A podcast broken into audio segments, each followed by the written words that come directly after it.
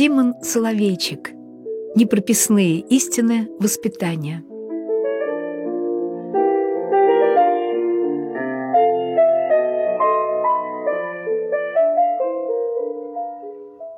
Тайны детской любви. Весь диапазон родительских высказываний о воспитании детей укладывается в пространство между двумя примерно такими фразами. Что мудрить? Ребенка надо просто любить. И вторая фраза. Ну, что мудрить? Дать ему как следует, чтоб знал. В нашем сознании битье детей и учение детей прочно связаны. Если отец бьет маленького сына, а тот плачет, то на вопрос «Что там происходит?» могут ответить «Ничего, отец сына учит». Просторечное выражение «вложить ума» означает «избить». Народная педагогика так же проста, как и груба, но она в нашем общем сознании и подсознании, и потому так медленно прививается гуманное отношение к детям. Перемена педагогических взглядов дается едва ли не труднее, чем перемена мировоззрения или даже характера. Ведь представление о воспитании — самое первое представление человека о человеке. Образ воспитания дурного или хорошего, создается так рано, что наши собственные педагогические идеи кажутся нам чуть ли не врожденными. О том, как опасно бить детей, пишут много и часто.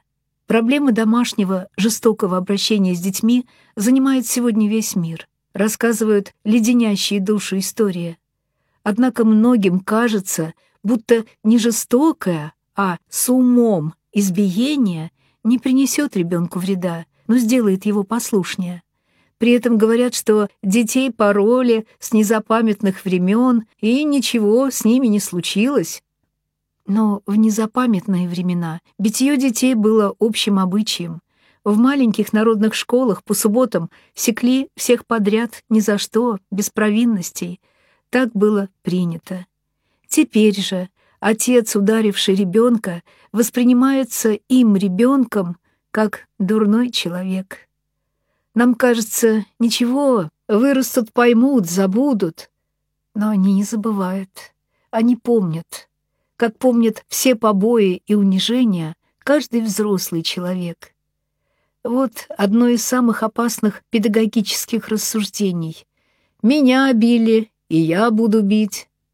В результате получается, что иные родители оставляют своим детям лишь одно наследство — привычку бить детей. Кто бьет сына, тот бьет и не родившихся еще внука или правнука. Как прервать эту эстафету насилия, уходящую в будущее?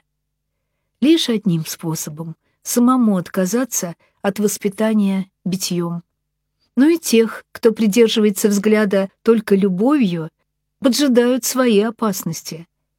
Принято говорить, что любовь должна быть мудрой, мол, люби, но в меру.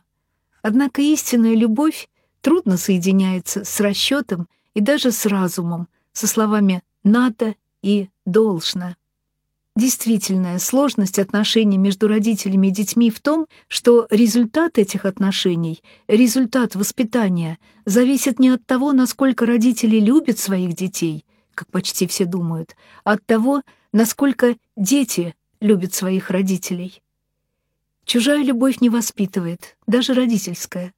Для воспитания человека важно не столько отношение людей к нему, сколько его собственное отношение к людям — Этим объясняется, отчего в самом дурном обществе, где все поедом едят друг друга, тем не менее всякой логике, вопреки, вырастают иногда прекрасные люди. Воспитывается не тот, кого любят, а тот, кто любит. Когда молодая мама отдает все силы только что родившемуся ребеночку и смотрит на него с нежностью, вот она-то и воспитывается. Он ее воспитывает, этот шестинедельный педагог. Недавно очень молодая мама сказала мне с восторгом, «Сыну уже шесть недель». Я и не заметила, как они пролетели. Сын совершил педагогическое чудо. За шесть недель существования почти полностью переменил характер своей мамы, добился от нее того, чего ее родители 20 лет не могли добиться. Для жизни, для поддержания духа нам нужна наша собственная любовь к детям. Без нее детей не поднять. Недолюбленные дети становятся невыносимо надоедливыми, как, впрочем, и нелюбимые женщины, и, наверное, мужчины.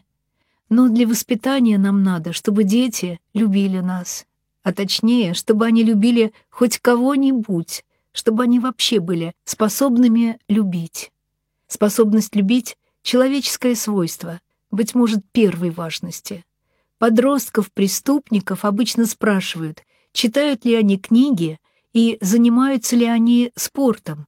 Получается, нет. Не читают и не занимаются. Из этого делают выводы о необходимости строить больше стадионов.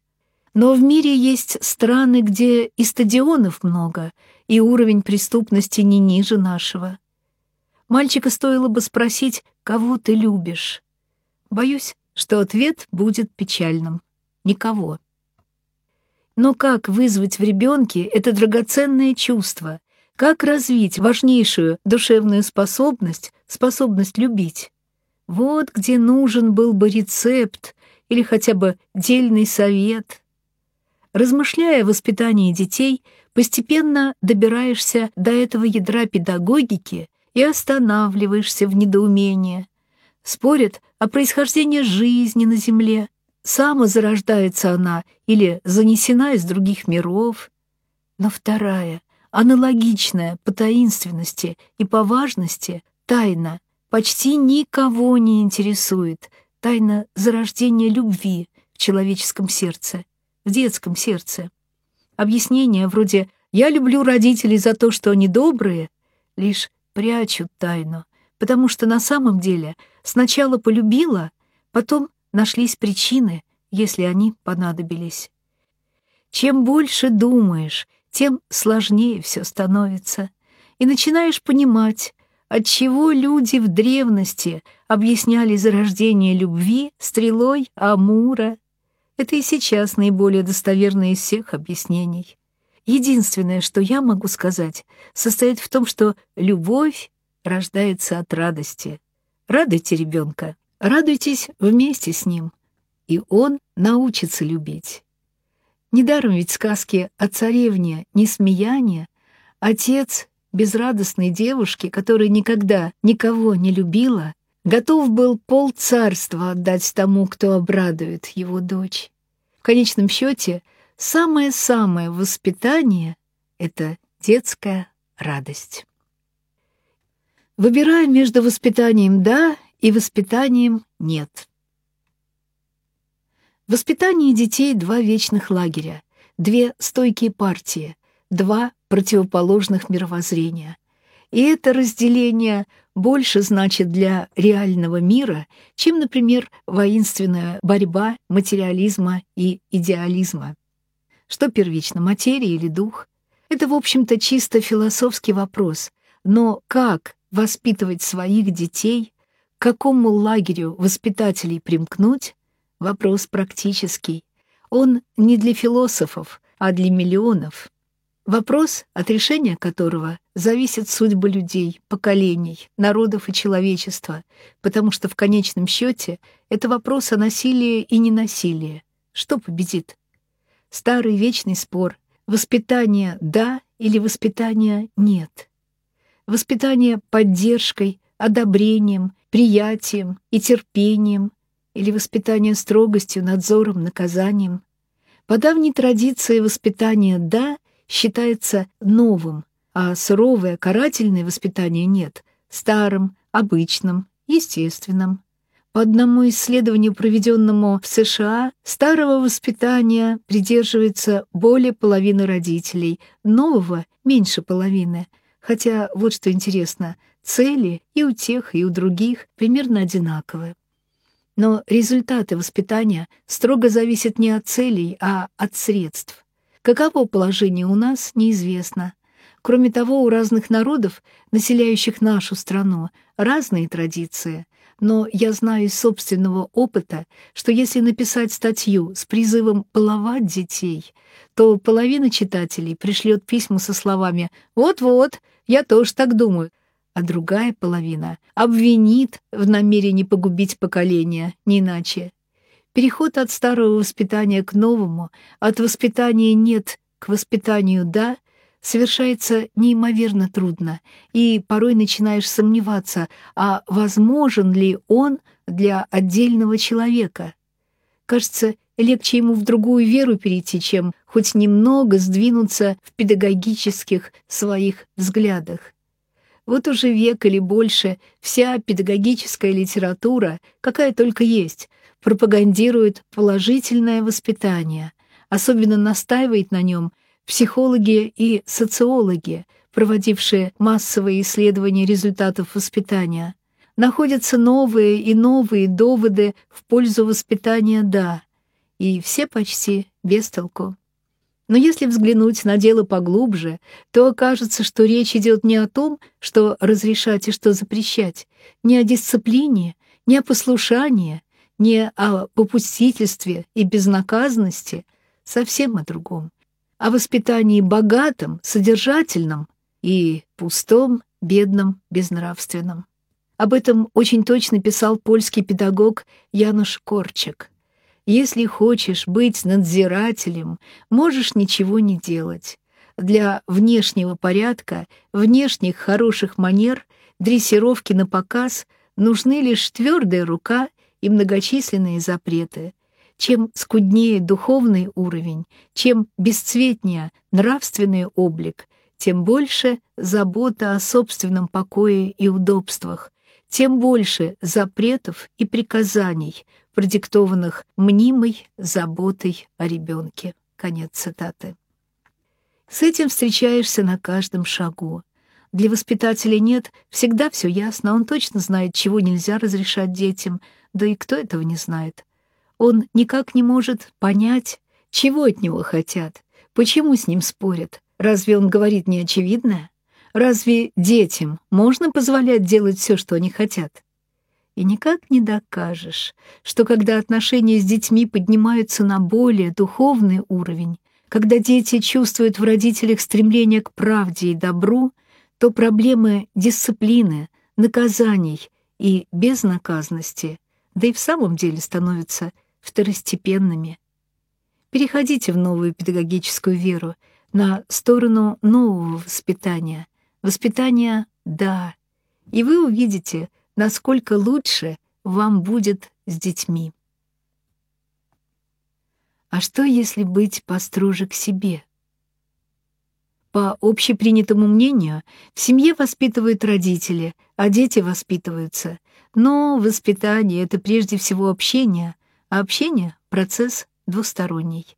Внимательнее приглядимся к тому, что реально происходит в семье, и мы заметим, дети в какой-то степени воспитывают нас. Они меняют наши взгляды, заставляют делать ради них такое, что мы никогда не сделали бы ради себя, приучают смотреть на мир и их глазами. Способны ли мы понять это? способны ли начать учиться, чтобы учить. Заново и остро пережить свое детство, потом отрочество, потом юность, ведь от этого зависит счастье наших детей. Человека создает чувство ответственности. Это чувство полностью созревает с появлением ребенка. Чувство ответственности перед ребенком — двигатель воспитания, но в то же время оно в чем-то может быть и тормозом, когда ответственность гнетет нас, она сковывает наши способности. Первый урок, который преподают нам дети, если только мы способны воспринять его, заключается в том, что мы должны выступать перед ними не как воспитатели, а просто как обычные люди. Воспитание не терпит нарочитости. С той минуты, когда человек ощущает себя вполне взрослым, а это бывает примерно на пятом-шестом году жизни, он любит, чтобы его учили, но не терпит воспитания. Мать подмечает малейшую погрешность в поведении дочери и громкогласно объявляет ей об этом, но дочь в такие минуты чувствует то же самое, что чувствовала бы мать, если бы замечание ей делала дочка или соседка по квартире. Вы любите выслушивать замечания? Тогда делайте замечания детям на каждом шагу. А не любите? Тогда воздержитесь от придирок. Можно заметить, что иные родители особенно старательно воспитывают у детей как раз те качества, которых им самим не хватает. Кто больше всех печется о бережливости, ругает и наказывает детей за небрежность в одежде? Тот, кто сам чувствует за собой подобный недостаток. Когда мы не в силах справиться с собственными проблемами, мы склонны перекладывать их на детей. Это очень облегчает нашу жизнь, нашу совесть, но ничуть не продвигает вперед дело воспитания. Сколько бы ни привязывал детей к бережливости человек, который сам не обладает этим качеством, его усилия не дадут результатов.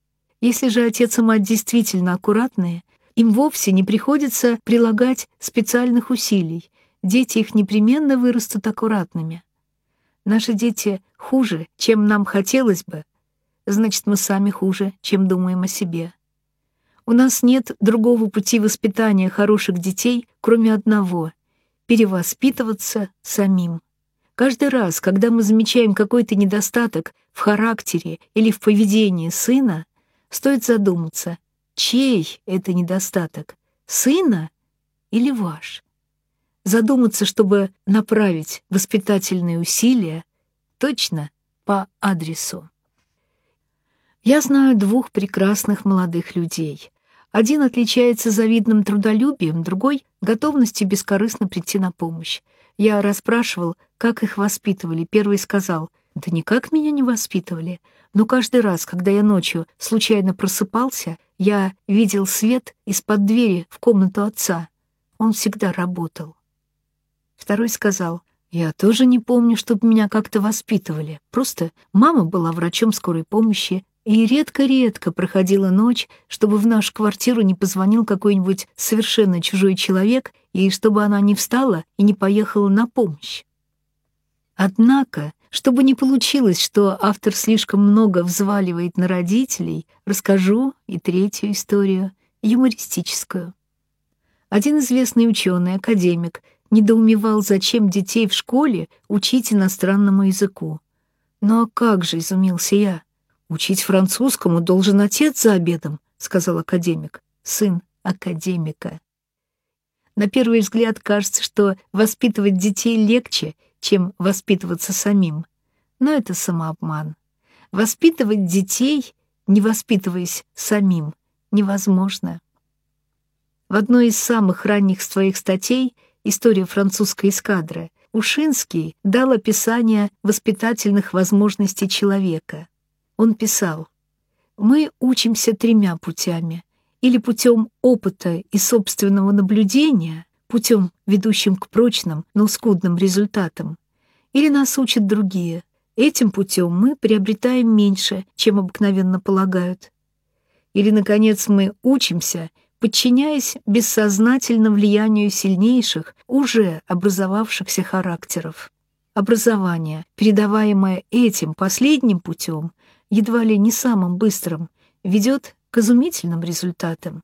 Оно действует не на ум человека, медленно усваивающий новое, но на самый центр человеческой природы, на тот таинственный узел, которым связывается душа и тело. Когда нас учат, воспитывают, другие мы приобретаем менее, чем обычно полагают. Характер воспитывается только характером, воля волей, убеждения убеждениями. Этот жестокий закон не знает милосердия. Все, что нужно для характера ребенка, это чтобы рядом с ним, перед ним, был сильный характер взрослого. Людям свойственно объяснять сложные явления слишком простыми причинами. Если в каком-то поселке много пьют, то говорят, что из-за отсутствия клуба, хотя в соседнем поселке не клуб, а дворец, но пьют там также. Если ребенок не воспитан, говорят, что виной тому отец, который мало занимается детьми. Но во многих семьях специально на воспитание почти не тратят времени. И все же дети вырастают прекрасные. Мы строги к детям и снисходительны к себе. Дети, кажется нам, специально для того и созданы, чтобы удовлетворить наши воспитательные способности, в том числе и мнимые. А что, если быть построже к себе? Когда сердце обманывает. Кажется очевидным. Надо любить детей, надо просто любить детей. Слушайся своего сердца, оно не подведет. Подведет. Еще как может подвести. Память чувств — самая древняя память. Мысли могут быть новыми хоть каждый день, а чувства складываются, воспитываются, созревают и сохраняются веками. Иначе мы давно забыли бы Гомера и Шекспира. Наше чувство любви к детям развивалось во времена, когда отец и мать мало занимались бытом, уходом за ребенком. В прежние времена и в обеспеченных семьях, и в бедных, и в городских, и в крестьянских, всюду кто-нибудь помогал матери. Или у нее было много детей, и, следовательно, были помощники, или, на худой конец, дети росли как трава. В селе же не семья воспитывала ребенка, но всем миром его поднимали, рос на виду у всех. Сейчас и быт, и семейное воспитание легли на плечи родителей или даже одной мамы. Но уход за ребенком требует такого сосредоточения, напряжения, что выдерживают лишь самые талантливые из нас.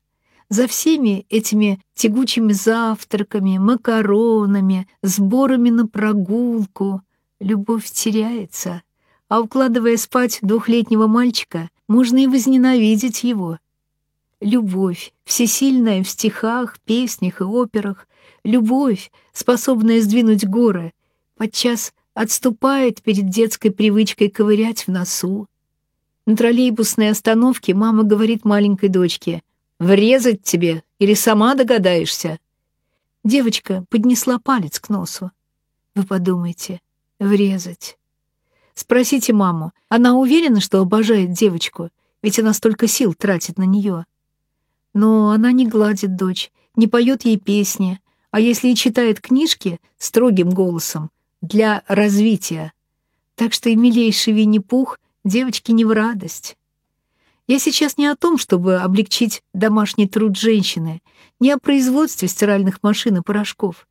Я о том, чтобы понимать и коварство собственного сердца, знать о капканах, ожидающих нас на дорогах воспитания, чтобы не попадаться в них, не винить себя, не винить детей, но в тех условиях, какие есть, все-таки стараться помогать своему сердцу, все-таки любить ребенка, может быть, и в ущерб уходу за ним.